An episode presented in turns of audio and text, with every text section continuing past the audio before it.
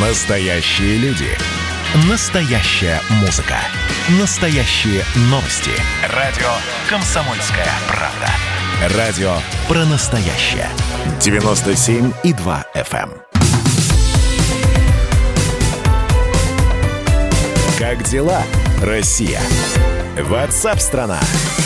Итак, единый день голосования. 13 сентября. Правда, в 2020 году это словосочетание должно звучать по-другому. Единые дни голосования, потому что оно, это самое голосование, продлится не один день 13 сентября, а растянется аж на три. 11, 12 и 13.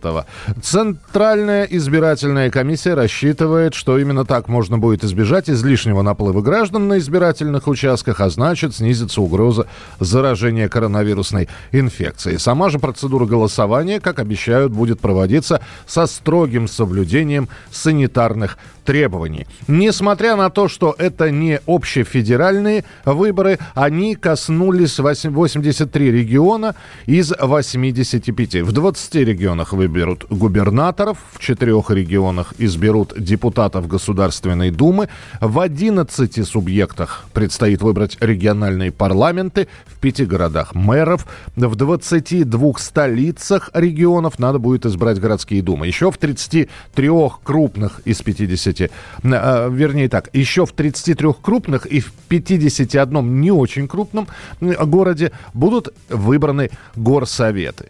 В общем, э, в эти дни в России пройдут, если каждый выбор брать за отдельную единицу, 9 тысяч выборов всех уровней. Вопрос только в том, что это все приходится на вот такой вот сезон. Во-первых, 2020 года. Действительно, пандемия коронавируса, э, она хоть и прошла, но сам коронавирус остался. Во-вторых, дачные участки никто не отменял. Уборка, у кого-то выходные единственные именно за городом пройдут. Поэтому вопрос очень простой. Вы пойдете на выборы или нет? 8 9 6 7 200 ровно 9702. 8 9 6 7 200 ровно 9702. А у нас на прямой связи Николай Булаев, заместитель председателя Центральной избирательной комиссии Российской Федерации. Николай Иванович, добрый день, здравствуйте. Добрый день. Я даже не знаю, как правильно сказать. Э, это праздник вообще для Центральной избирательной комиссии или наоборот? Это те самые авральные дни, когда не до поздравлений, а только смотришь, чтобы все было как надо? Ну, на самом деле, внутри, внутри всех избирательных комиссий идет сложная, тяжелая работа. А все, что касается других людей, я надеюсь, все-таки в избрании новой власти для них праздник. Многодневные выборы от однодневных по процедуре э, сильно ли отличаются? Потому что самый главный вопрос, когда мы уже обсуждали многодневное голосование по поправкам в Конституцию Российской Федерации, самый главный э, вопрос, который очень многие задают, и на него периодически приходится отвечать. А что происходит? Ну вот хорошо, э, люди пришли 11 числа и проголосовали. Дальше, как опечатываются урны, кто их охраняет, э, есть ли действительно охрана охрана, которая гарантирует неприкосновенность э, избирательных листов? Ну, есть, во-первых, есть, во-первых, технологические вещи.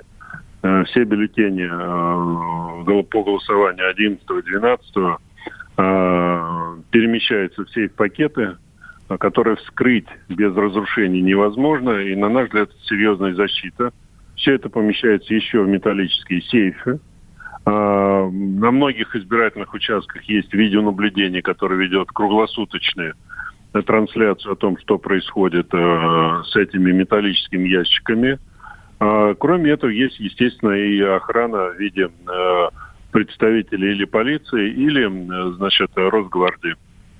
Николай Иванович, перспектива многодневных выборов вообще, э, допустим, завершился этот безумный 2020 год, э, и будут еще обязательно какие-то выборы, но э, все-таки многодневная система, она будет сохранена или все-таки в этом году мы имеем дело исключ... с исключением из правил?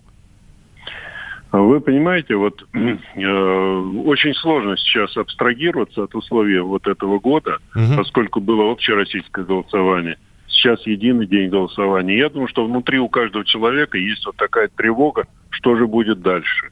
И сейчас принимать решение, как нужно делать дальше в условиях вот такой тревоги, наверное, будет не совсем правильно. Я думаю, что вот те нормы, которые зафиксированы в законе, их э, нужно будет применять в зависимости от психологического состояния и комиссии, и избирателей. Для комиссии три дня работы, с одной стороны, тяжело, с другой стороны, проще обеспечить бесконтактные способы. Для избирателя три дня вообще удобно. В любое время он может зайти и проголосовать. Но я бы хотел сказать еще об одном обстоятельстве. Мы же достаточно активно сейчас ведем э, эксперименты по дистанционному голосованию. Вот э, на минуту назад э, и Курск, и Ярославская область, те, кто записались, 40% людей уже проголосовало. 40.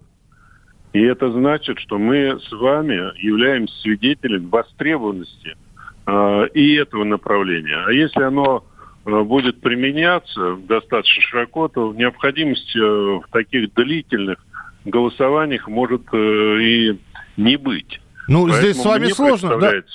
Здесь с вами сложно поспорить, Николай Иванович, потому что куда легче планировать. Вот я смогу в пятницу после работы, и человек действительно уже у него по запланированному маршруту, да. он идет на участок для голосования. Еще один вопрос здесь уже от наших слушателей приходит, которые присылают нам сообщения. Ответьте, пожалуйста, а день тишины так называемый на выборах, э, вот в этом случае он как происходит? Он, он да, есть в вообще? Это, в, этот раз, в этот раз мы адаптируемся к этой ситуации. И суббота, естественно, по закону день тишины, никаких исключений в этом году нет.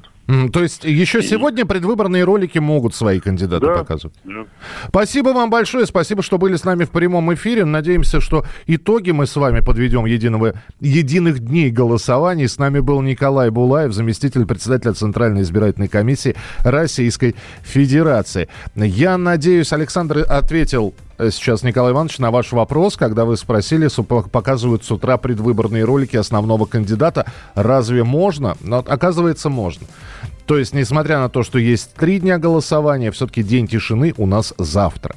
А сегодня они могут показывать и все кандидаты, и основные, и те, кто считается не основными кандидатами. Было бы желание показать этот э, ролик. Ваше сообщение 8967 200 ровно 9702. Продолжим через несколько минут. Георгий Бофт.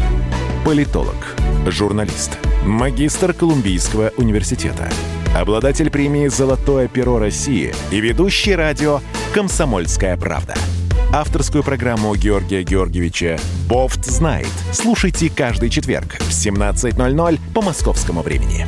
А что такое деньги по сравнению с большой геополитикой? Мы денег тут не считаем.